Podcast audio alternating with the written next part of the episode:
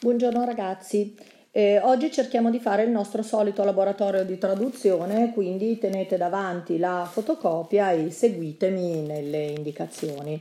Questo, mh, mm, ho scelto questo brano eh, di Apollodoro su Filottete perché Filottete ci servirà il prossimo anno facendo eh, le tragedie perché Filottete è anche una tragedia di Sofocle, quindi ricordiamoci la trama. Apollodoro inizia raccontando come i greci sono giunti a Tenedo e come Achille ha ucciso il re di quell'isola che cercava di respingerli. Il mm, Tene era re di Tenedo, secondo il mito era figlio di Apollo oppure di Cicno, figlio di Ares. Il periodo Mm, risulta eh, costituito da tre coordinate principali. Apeirge, Titrosketai e Zneskei, con alcune subordinate poi che ne dipendono. Dalla prima eh, dipende il participio congiunto blepon che essendo eh, un participio presente al nominativo andrà tradotto assolutamente con il gerundio, quindi blepon vedendo. Concordato il nominativo appunto con il soggetto della principale. Da questo participio congiunto dipende poi il participio predicativo pro, prospleontas, quindi vedendo qualcuno che, alcuni che prospleontas. Questo prospleontas è riferito a tus Ellenas, eh? quindi vedendo i greci che si avvicinavano. Dall'ultima delle coordinate poi dipende un genitivo assoluto, il cui valore concessivo è messo in evidenza da Kaitoi. Ricordiamoci a memoria benissimo che il genitivo assoluto, quando è preceduto da Kaitoi, ha valore di sebbene. Eh? Eh, siamo fortunati quando c'è il genitivo assoluto, ci ricordiamo che eh, corrisponde al cum il congiuntivo e anche cum il congiuntivo in latino noi dobbiamo ragionare, dopo averlo tradotto col gerundio, presente o passato, dobbiamo poi ragionare e vedere se non c'è collegamento logico con la principale, bisogna aggiungere un sebbene o un pur, più semplicemente un pur. Dal verbo di dire eh, proleguses dipende poi l'infinito me kte, kteinein tenen. È un infinito eh, di eh, volontà e quindi c'è me e non u. Quindi proviamo a tradurre. Prospleontas un tenedo tus Ellenas blepon tenes aperge ballon Petrus. Allora vediamo. Tene, vedendo blepon i greci che si accostavano a Tenedo, prospleontas tenedo tus Ellenas, Aperge cercava di respingerli. È un imperfetto che poi vedremo fra un attimo. Eh? Cercava di respingerli scagliando pietre, ballon Petrus, gettando pietre. Eh?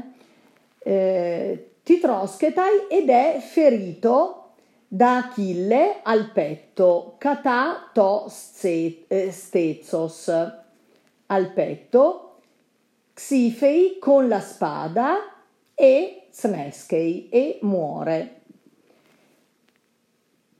Pur Teti avendo avvertito Kaitos, Kaitoi Setidos proleguses, pur Teti avendo avvertito, oppure sebbene Teti avesse avvertito, Achille di non uccidere me Kteinein, di non uccidere Tenen, Tene.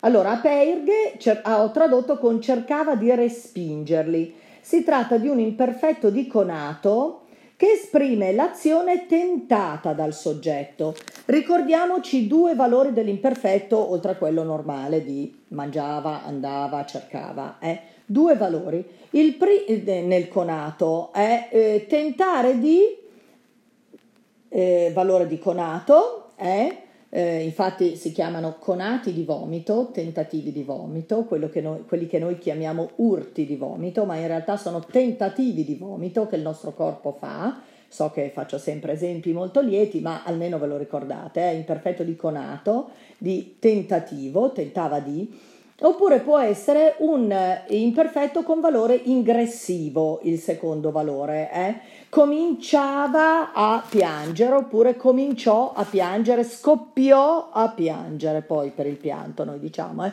oppure cominciava a lavorare, cominciava a... Quindi tentare di cominciare a i due valori eh, dell'imperfetto oltre a quello normale. Ehm, andiamo avanti, il periodo che segue contiene il discorso di Teti. Eh? dopo diciamo il eh, punto in alto. Sanei gar upo apollonos efe metà ton tu tenu zanaton. Tu morirai ad opera di Apollo, disse Teti, dopo la morte di Tene. Zanei è futuro indicativo medio, seconda singolare da znesco, muoio. Um, Ricordatevi di non confondere cteino, uccido e znesco, muoio. E complemento d'agente, upo apollonos, può essere anche apo apollonos, apo più genitivo, upo più genitivo, complemento d'agente, morirai, perirai ad opera di Apollo, cioè sarai ucciso da Apollo. Eh? Efe è un imperfetto indicativo attivo, terza singolare da femi dico, lo si rende spesso con un passato remoto, disse. Passiamo dunque al racconto del morso fatale per Filottete. Zuonton de auton Apolloni Zusian ec tu bomu prosercetai hydros kai dacnei Filottete. Filotteten. Eh, compiendo essi un sacrificio eh, in onore di Apollo, Dall'altare esce fuori un serpente e morde Filottete. Questo è abbastanza normale. Abbiamo in questo periodo due coordinate, dalla prima delle quali dipende il genitivo assoluto zionton auton, che ha valore temporale, quindi mentre essi compivano un sacrificio oppure sacrificando essi. Zionton zusian letteralmente sarebbe mentre sacrificavano un sacrificio.